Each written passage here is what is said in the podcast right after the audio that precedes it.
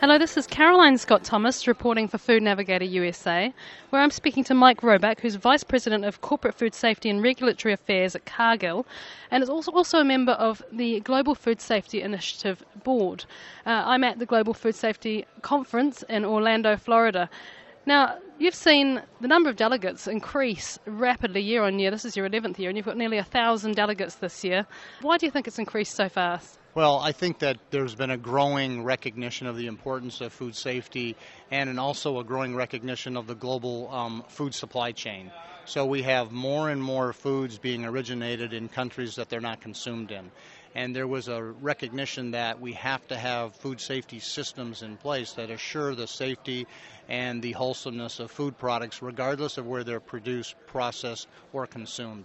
So I think global food companies have recognized the importance of having these standards and these systems in place to assure the integrity of the foods that we bring to the consumer. Okay, can you tell me briefly how the GFSI works? Well, GFSI is made up of um, both retailers, uh, manufacturers, and food service companies.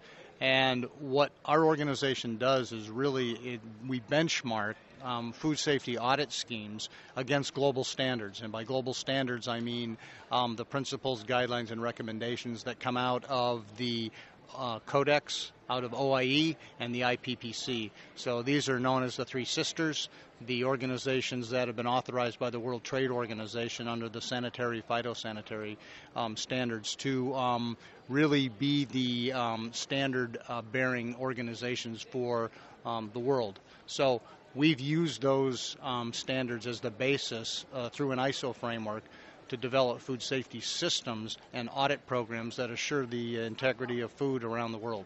Okay, so there's a lot of uh, manufacturers getting behind this idea of harmonised standards globally.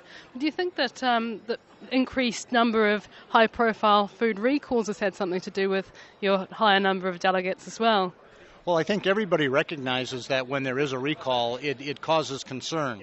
So, yes, I think a lot of people have become very interested in the work that the uh, GFSI is doing because everybody wants to have a system in place that will assure that they've got control over their process. And having control of your process should result in fewer recalls. And I think some of the data that's been discussed at this meeting, you know, have shown clearly retailers that have used the GFSI program with a lot of their suppliers have seen a decrease in the number of recalls over the last few years. You're looking at an increasingly global food supply as well. How do you actually, if you're a manufacturer that's dealing with, you know, say hundreds of suppliers around the world, how do you make sure that you get all of that on board?